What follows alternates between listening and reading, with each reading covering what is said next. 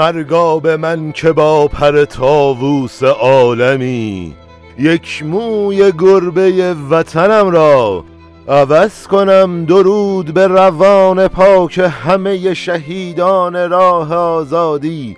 درود به همه ملت شریف ایران. شما شنونده 69 مین اپیزود پادکست ایران و انقلاب هستید که در روز شنبه پنجم اسفند ماه 1402 با روایت من. مجتبا شایسته منتشر میشه. ولی در مناطق دیگه ایران هم کمابیش چنین شرایطی حاکم بود دیگه. تاثیرات جنگ دوم در جنوب ایران هم دیده می‌شد. مسئله زبان در بسیاری از مناطق دیگه هم بود. چرا فکر می‌کنید اون به زنگاه تاریخی رو فرقه دموکرات آذربایجان تونست تشخیص بده؟ چی بود که فکر می‌کنید باعث شد همه اینها به هم بیاد و به شکل جنبش آذربایجان به گفته شما بروز کنه؟ جنبش آذربایجان در واقع خواسته های شیخ محمد خیابانی در واقع دنبال کرد و آن هم برگشت به قانون اساسی دوران مشروطه. قانون اساسی دوران مشروطه مواد 29 90ش 91ش 92ش 93ش اون اصل ایالتی و ولایتی رو مطرح می‌کرد چه تا اندازه می‌توان گفت که نوع خودمختاری بود. بله. خب در این خودمختاری خب زبانم بخشی از اون خودمختاری بود. عمران ساخت و ساز بخشی از آن بود. اداره خود جامعه توسط خود مردم که از سوی مردم به انتخاب می شدن نمایندگانی که از سوی خود مردم انتخاب می شدن همه این مجموعه در قانون مشروطه پیش بینی شده بود. و زمان رضا شاه متاسفانه رضا شاه آمد این قانون مشروطه را به اصطلاح به جایی گذاشت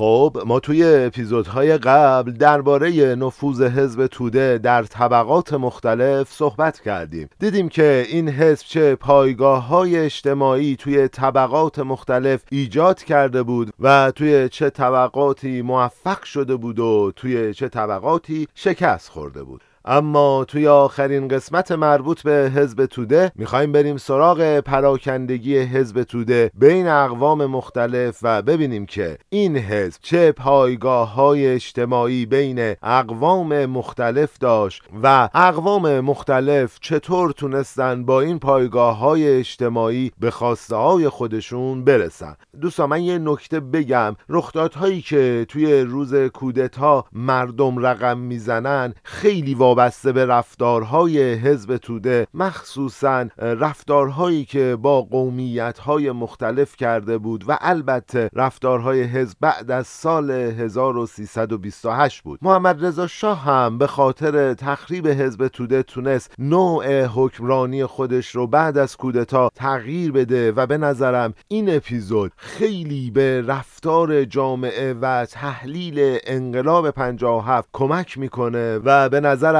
مطالب این اپیزودها در واقع پایه های تحلیل ما در ملی شدن صنعت نفت و انقلاب سال 57 خواهد بود. خب کتاب میگه حزب توده خودش رو جنبشی طبقاتی می‌دونست و تا حدود زیادی همین طور بود. یادمونه دیگه توی اپیزودهای قبل گفتیم حزب توده چطور بین روشنفکرا و طبقه کارگر صنعتی نفوذ پیدا کرد و حتما هم یادمونه که گفتیم بین همه اقلیت های مذهبی یه پایگاه های اجتماعی رو تشکیل داد و حتی از ترس اتفاقاتی که توی زمان رضاشاه بر سر حزب کمونیست توی ایران اومد توی مانیفست حزبیش اعلام می‌کنه که هر کسی علیه اسلام صحبت کنه از حزب اخراج میشه. اما کتاب میگه درسته که حزب توده یه حزب طبقاتی بود اما دو گروه اقلیت توی اون حزب یه نقش ویژه داشتن. اول آذری زبانهای مقیم آذربایجان و خارج از آذربایجان به ویژه تهران و دوم جوامع مسیحی ارمنی و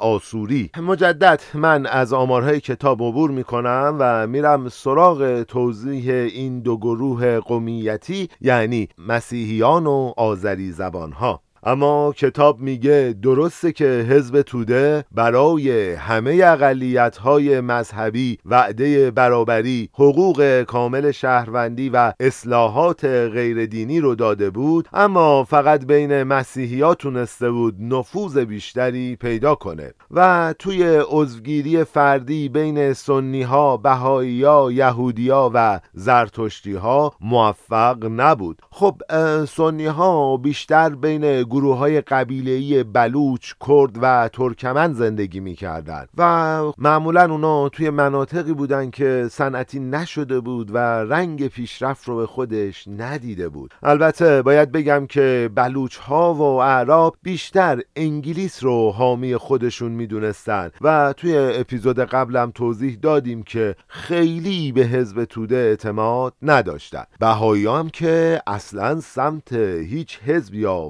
فعالیت رادیکال سیاسی نمی رفتن. البته طبیعی دیگه. اونا نمی‌خواستن تجربه بابی ها توی خشونت حکومت مرکزی و سرکوبشون برای اونها هم تکرار بشه. یهودی ها هم بعد از جنگ به حزب توده گرایش پیدا کردن. اما گرایش اونا به سمت سهیونیسم و مهاجرت بیش از پنجاه هزار نفر به اسرائیل جمعیت یهودی ها رو از روشنفکر و سیاستمدار خالی کرد و اجتماع باقی مونده یه تعداد کمی بازرگان کوچک در شهرهای مختلف بود. زرتشتی ها هم به استثنای چند روشنفکر و کارگر که طرفدار حزب توده بودند بیشتر گرایش محافظ کارانه داشتند اونا بیشتر به ملیگرایی غیر مذهبی رضاشاهی علاقه من بودن و با همکیشای خودشون توی هند یه روابط نزدیکی داشتن البته باید بگم توی شهرهای یزد و کرمان روابط تجاری زیادی با انگلیسی ها برقرار کرده بودند. موفقیت حزب توده توی مسیحی ها بیشتر به علت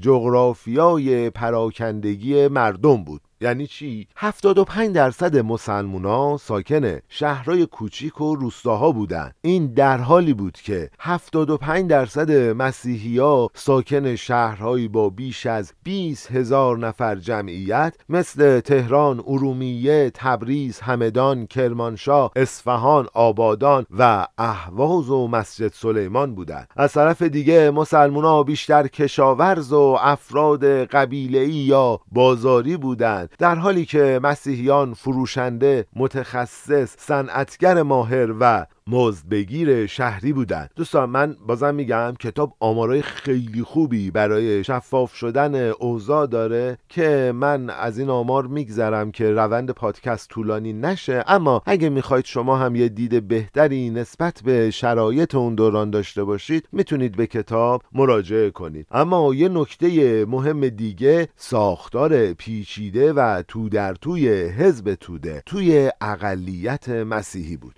ببینید نفوذ حزب توده صرفا توی طبقه روشنفکر و کارگر شهری که مسیحی بودن نبود بلکه توده توی کشاورزا و طبقه متوسط تجاری مسیحیان هم نفوذ کرده بودند مثلا حزب رمگارو که از شوروی طرفداری می‌کرد با حزب توده یه همکاری خیلی نزدیک داشت. یا سنف قنادا و داروسازا و فروشنده های مواد غذایی که مسیحی بودن همزمان عضو شورای متحده هم بودن. خب من یه چیزی بگم. همین ساختار تو در تو باعث قدرتمندتر شدن فعالیت های حزبی میشه و یه پیوند سختی بین افراد و حزب به وجود میاد. یعنی اینکه مردم همزمان که دارن برای معیشت خودشون توی حزب مبارزه می‌کنن برای احقاق حقوق اصلی خودشون توی مذهب هم دارن مبارزه می‌کنن و کنار هم هستن. خب این طبیعیه که یه پیوند سختی بین حزب و مردم به وجود بیاد. اما کنسول انگلیس برای درک بهتر شرایط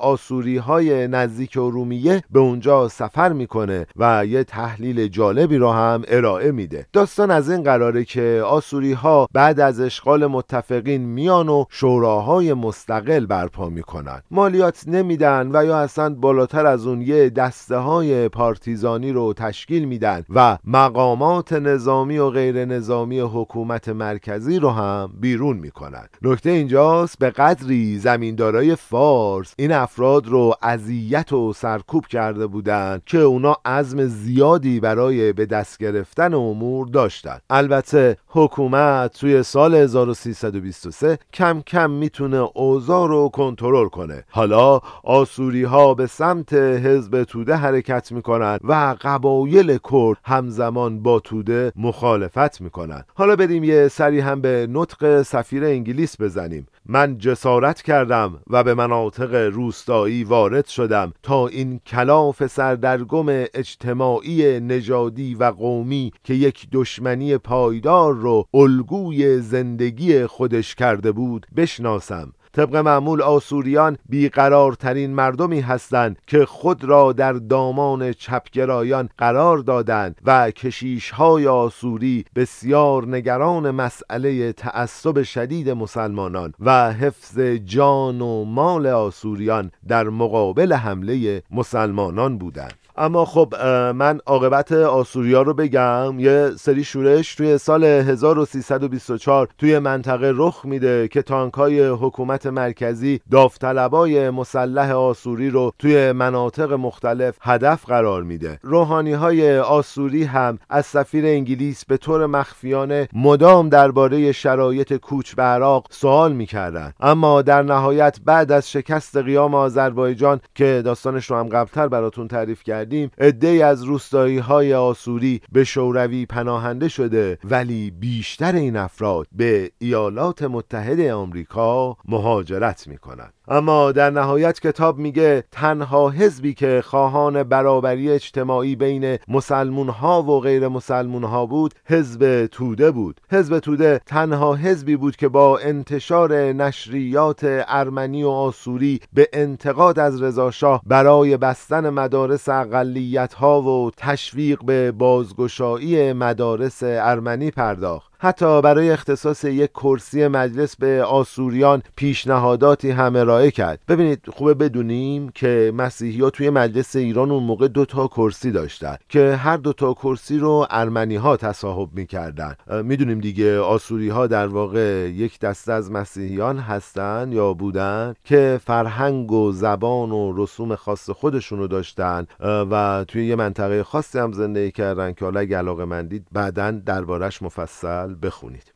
در نهایت حزب توده با مسیحیا مثل مسلمونا تو ساختار حزب برخورد می‌کرد. اما حزب غیر دینی ایران یادمونه همون حزبی که مهندس بازرگان تشکیل داده بود و قبلا هم در رابطه باش مفصل صحبت کردیم با وجود اینکه غیر دینی بود علیه اقلیت های مذهبی مقاله های محکم و سفت و سختی مینوشت و یا حزب ناسیونالیستی داشناک که تنها رقیب حزب توده به شمار می‌رفت به خاطر دستگیری های متفقین توی سالهای 1320 تا 23 و البته حمایت از رضا شاه اعتبار میشه و برای ارمنی هایی که مهاجرت نکرده بودن حزب توده تنها راه سیاسی باز برای به دست آوردن حقوق شهروندی کامل و برابر با مسلمونا بود. البته هم دیدیم دیگه خیلی عاقبت خوشی نداشتن و و آسوری ها به شوروی و ایالات متحده مهاجرت کردن و یه سری به ارمنستان و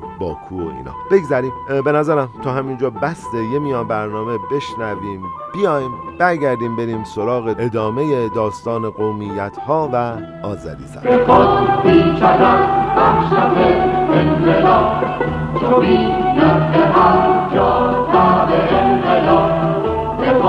بیجدا بخشت انقلاب چو بیند به هر جا طعم انقلاب بکوشد هراسان و زود کشان که پنهان کند آتش انقلاب بکوشد هراسان و زود کشان که پنهان کند آتش انقلاب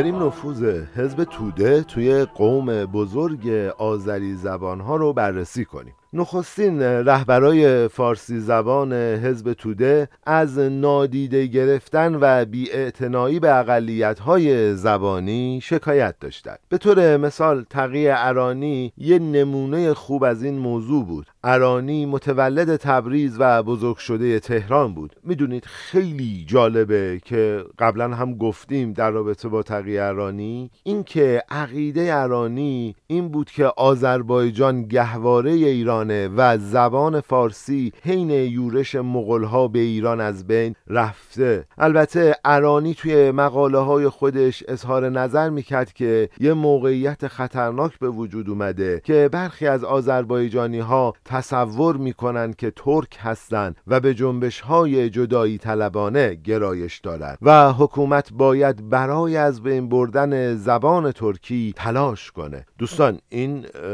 نکاتی که گفتم ایده های آقای ارانی دیگه ما فقط روایتش کردیم. کتاب میگه درسته که مریدان ارانی خیلی با خود ارانی موافق نبودن اما علاقه چندانی هم به شکایت اقلیت های زبانی و منطقه‌ای نداشتند. بیاعتنایی حزب به این اقلیت ها به حدی زیاد بودش که حتی توی نخستین کنفرانس اولیه حزب به این اقلیت ها اشاره نمیشه و بیشتر به مسائل کارگرا، کشاورزا، کارمندا، بازرگانا، صنعتگرا، روشنفکران و زنان پرداخته میشه. حتی روزنامه های حزب توی سالهای نخستین بیشتر به نابرابری های طبقاتی اشاره می‌کردند و خیلی به مسائل اقلیت های زبانی توجهی نمی‌کردند. پس بنیان بنیانگذارای حزب که ساکن تهران بودند خیلی به کشمکش های منطقه‌ای بین پایتخت و تهران توجهی نمی کردن. اونا به عنوان روشنفکران فارس و فارس شده خواهان گسترش سریع نظام آموزشی دولتی بودند و به عنوان روشنفکران تحصیل کرده غرب اختلاف زبانی رو با عدم کارایی سنتی و خودمختاری منطقه‌ای رو با هرج و مرد یکی می‌دونستن. خیلی جالب دیگه یعنی روشنفکرای آذری زبانی که فارس شده بودن و زبان آذری رو کنار گذاشته بودن عدم کارایی سنتی رو می‌گفتن علتش اینه که اختلاف زبانی وجود داره. یا می‌گفتن اگر خود مختاری منطقه‌ای توی آذربایجان به وجود بیاد هرج و مرج میشه. خب با این شرایط چرا حزب توده تونست توی آذری زبان ها نفوذ کنه و یه قدرت خوبی پیدا کنه؟ اول از همه سنت و رادیکالیسم. آذربایجان از زمان انقلاب مشروطه مرکز فعالیت های سوسیال دموکرات بود. دوم میزان شهرنشینی. آذربایجان یه استان پیشرفته بود که میزان خانه به دوشی توش کم و شمار چشمگیری متخصص کارمند و کارگر شهری داشت. سوم تغییرات جمعیتی بود. آذربایجان نخستین منطقه بود که رشد چشمگیر جمعیتی داشت. کتاب میگه تا سال 1296 جمعیت اضافی آذربایجان به باکو و تفل تفلیس مهاجرت می‌کردند. اما بعد از اون تاریخ بیشتر به شهرهای تهران، انزلی، شاهی، بهشهر مشهد، اهواز و حتی آبادان می‌رفتند. پس توی سال 1320 جمعیت پراکنده زیادی از آذری ها توی ایران بودند. اما چهارمین دلیل هم نفوذ خارجی بود. زبان مشترک آذری بین آذربایجان ایران و شوروی یه سلاح تبلیغی ارزشمند به دست روسها بود. اولین شعبه حزب توده با ادغام سه باشگاه تندرو توی تبریز تأسیس میشه. یه باشگاه روشنفکر محلی باشگاهی از ارمنی ها و یه باشگاه هم از مهاجران آذربایجانی که از شوروی برگشته بودند دوستان من از روایت داستانهای مرتبط با رهبرای حزب آذربایجان به خاطر اینکه از مسیر پادکست خارج نشیم عبور می‌کنم. ولی اگر علاقه من هستید می‌تونید خودتون به کتاب مراجعه کنید. اما کتاب میگه پشتیبانای اصلی حزب توده توی آذربایجان کارگرای پنج کارخونه نساجی چهار کارخونه چرمسازی دو مجتمع ماشینسازی سه کارخونه آبجوسازی یک سیلو پنج کارخونه صابونسازی و تعداد زیادی کارگاه های فرشبافی بودن. به اسم کارخونه دقت کنیم. خیلی نکتای جالبی داره برامون. کتاب میگه این کارگرای پشتیبان حزب اتحادیه کارگران حزب توده رو در واقع گوش شنوای خودشون پیدا کرده بودن. این کارگرها توی عواست سال 1320 دستمزدشون یک هشتم قیمت نان بود. یعنی قیمت نون هشت برابر دستمزدشون بود. یعنی هشت روز باید کار می‌کردن که بتونن یه دونه نون بخرن. پس اتحادیه با چند اعتصاب توی سال 1321 صاحبان صنایع رو وادار می‌کنه تا دستمزدها رو افزایش بدن. من نکته کنسول انگلیس رو اینجا بگم خیلی باحاله. کنسول به نقل از یه افسر روسی میگه سخنرانی هایی که توی انقلاب بلشویکی روسیه ایراد می‌شد از سخنرانی هایی که توی تبریز و آذربایجان ایراد می‌شد ملایم تر بود. یه نکته دیگه هم بگم. اعتصابای سال 1322 هیچ نتیجه ای نداشت. توی سال 1323 کارخونه دارها با درخواست کارگرا مبنی بر 8 ساعت کار و یه سری مورد دیگه موافقت می‌کنن اما کنسول انگلیس اعتقاد داره که این توافق به زودی به هم می‌خوره. علتش هم اینه که اتحادیه ها مثل الیور تویست چیزهای دیگری رو هم بعدن می‌خواهند. البته که توی تیر ماه سال 1323 وقتی قیمت ها افزایش پیدا می‌کنه پلیس به سمت تظاهر کننده ها یا همون کارگرای تظاهر کننده تیراندازی می‌کنه و یه عده هم کشته میشن. اتحادیه کارگری بزرگترین کارخونه کبریت سازی فکر کنم همین کبریتسازی توکلی خودمون باشه ها. کارخونه رو تصاحب می‌کنن و تهدید می‌کنن که اگر با خواسته هاشون موافقت نشه رئیس کارخونه رو بدون دادگاه می‌کشن. کنسول هم توی گزارشش میگه کارخونه دارها به نیروی پلیس نمی‌تونن متکی باشن و به ناچار همه درخواست کارگرا رو میپذیرن. با اینکه اونها می‌دونن این خواسته ها تمومی نداره و البته که وعده پاداش سه برابر حقوق رو برای عید نوروز هم دادن. من بگم کنسول اشاره می‌کنه که حزب توده توی آذربایجان مثل یک دولت درون دولت دیگه عمل می‌کرده و اتحادیه کارگرا به قدری قدرت داشته که هر چیزی رو که می‌خواسته رو بدون دخالت حکومت مرکزی به دست می آورده من یه نکته بگم. مسئله قومیت توی حزب توده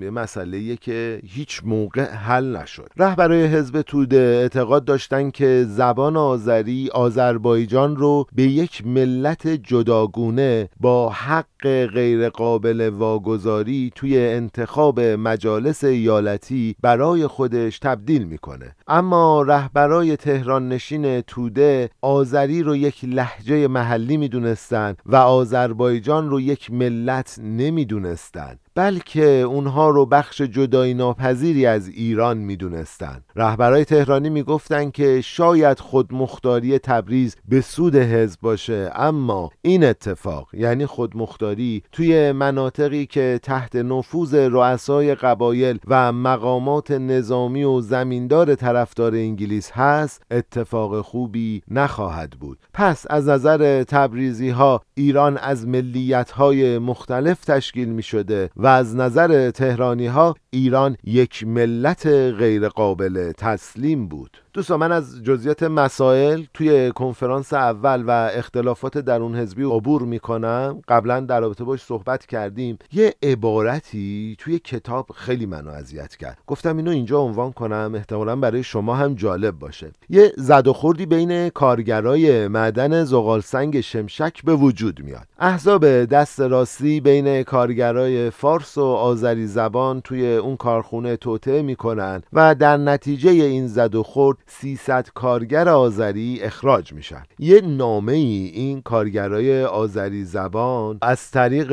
روزنامه زفر منتشر می‌کنن که یه قسمت نامه خیلی منو اذیت می‌کنه. می‌دانید چرا ما را اخراج کردن؟ زیرا ما آذربایجانی هستیم. می‌دانید آنها ما را به چه اسمی صدا می‌زنند ترک آیا ما ایرانی هستیم؟ آیا صاحب حقوقی در ایران هستیم؟ آیا قانون بیطرف است یا ضد ما؟ واقعا دوستان افراط و تفریط ایرانی خلق و خوی ماست و ما همیشه یه کاری هم دستمون میده بگذاریم شاید رهبرای حزب توده برنامه حزب رو توی کنگره اول یک کم تعدیل کردن. اما هنوز بسیاری از مفاهیم مبهم بود. عبارت ملت ایران به این معنی بودش که آذربایجان یک ملت نیست یا زبان تدریس توی مدارس مشخص نبود. نکته ای که توی ادامه هست اینه که حزب توده شاید کنفرانس های ایالتی تشکیل داد. اما هیچ وقت به زبان و ملی ملیت آذری توجه ویژه نداشت. حتی شبستری سردبیر آذربایجان رو به دلیل چاپ مقالات ناسیونالیستی از حزب اخراج می‌کنه و روزنامه خاور نو رو جایگزین آذربایجان می‌کنه. البته شبستری فعالیت خودش رو با ایجاد انجمن آذربایجان برای حفظ و توسعه فرهنگ آذری با انتشار روزنامه آذربایجان ادامه میده. اما با تأسیس فرقه دموکرات آذربایجان که داستانش رو قبلتر گفتیم و تلفیق حزب آذربایجان شبستری با این فرقه کمیته های محلی حزب توده توی 16 شهریور رأی به جدایی از حزب توده و پیوستن به فرقه دموکرات میدن.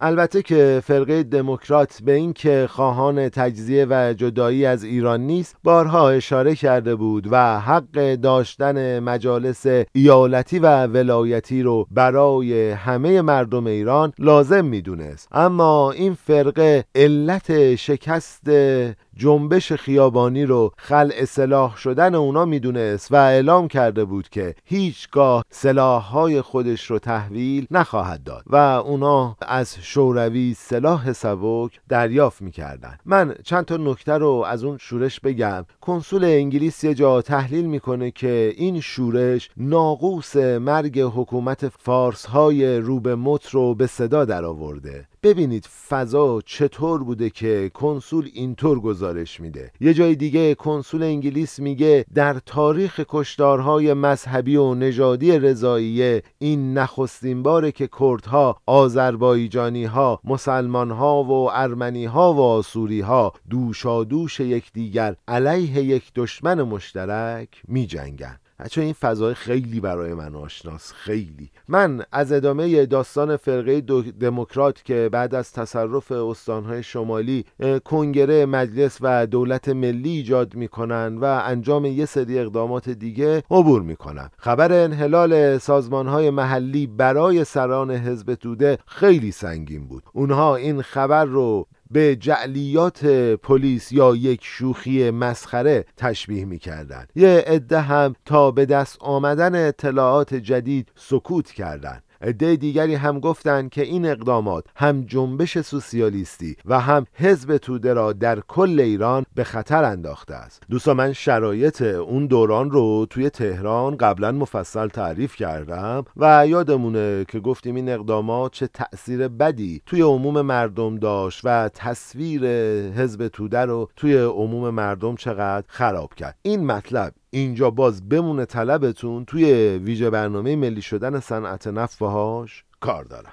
اما حزب توده علیه فرقه دموکرات بیانیه داد و گفت ما به ادامه کارهای حزبی خودمون توی سراسر کشور ادامه میدیم و البته هویت قومی فرقه دموکرات رو هم نپذیرفت. البته که شوروی به رهبرای حزب به خاطر این بیانیه فشار میاره. آبراهامیان میگه این اولین و آخرین دخالت شوروی توی تصمیمات حزب توده نیست. حالا رهبرای حزب توی موقعیت بدی گرفتار شده بودند اول اینکه وجهشون توی عموم مردم در حال تخریب شدن بود و نمی‌تونه نمی‌تونستن فرقه دموکرات رو تحسین کنن و دلیل دوم هم به خاطر شوروی بود که نمی‌تونستن فرقه دموکرات رو محکوم کنند پس روی خط وسط راه رفتن و گفتن خواسته های قومی این فرقه قابل قبول نیست. من یه نکته دیگه بگم. یه مقاله توی روزنامه زفر چاپ میشه. قسمتی از مقاله رو من بخونم. حکومت مرکزی استفاده از زبان مادری در آذربایجان را که یک واقعیت 600 ساله است نادیده می‌گیرد.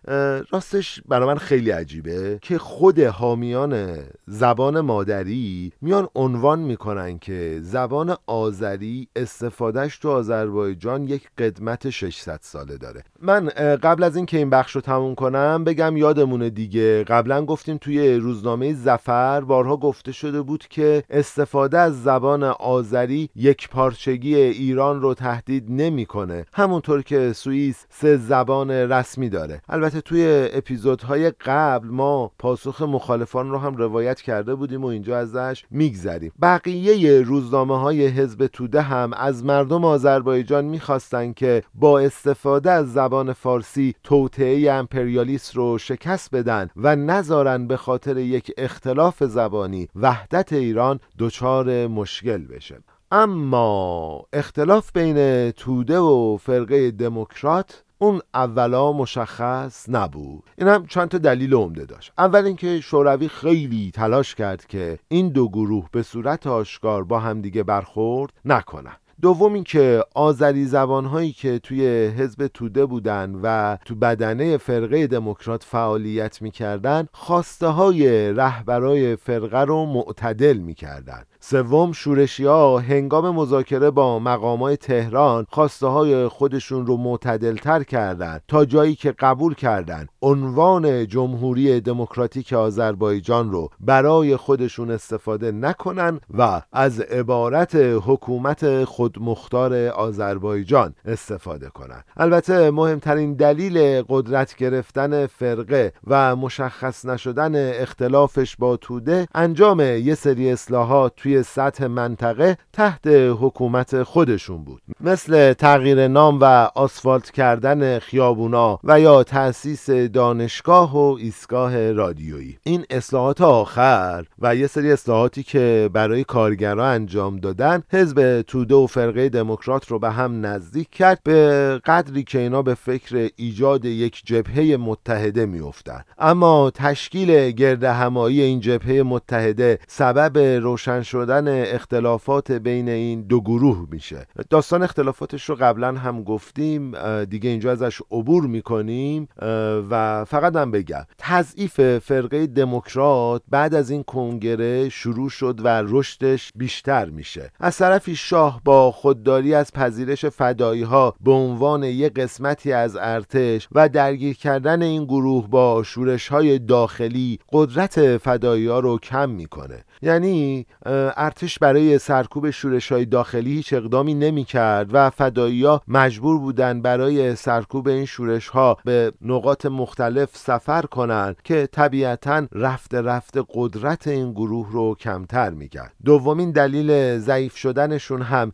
اختلافات منطقه‌ای فرقه دموکرات آذربایجان و کردستان. بر سر یه سری مناطق توی ارومیه خوی و میاندواب بود. سوم شوروی ها به دلیلی که فقط خودشون خوب می‌دونن سلاح خیلی کمی در اختیار فدایی ها قرار داده بودند. در حالی که ارتش شاهنشاهی به کامیون و تجهیزات زرهی پیشرفته مجهز بود.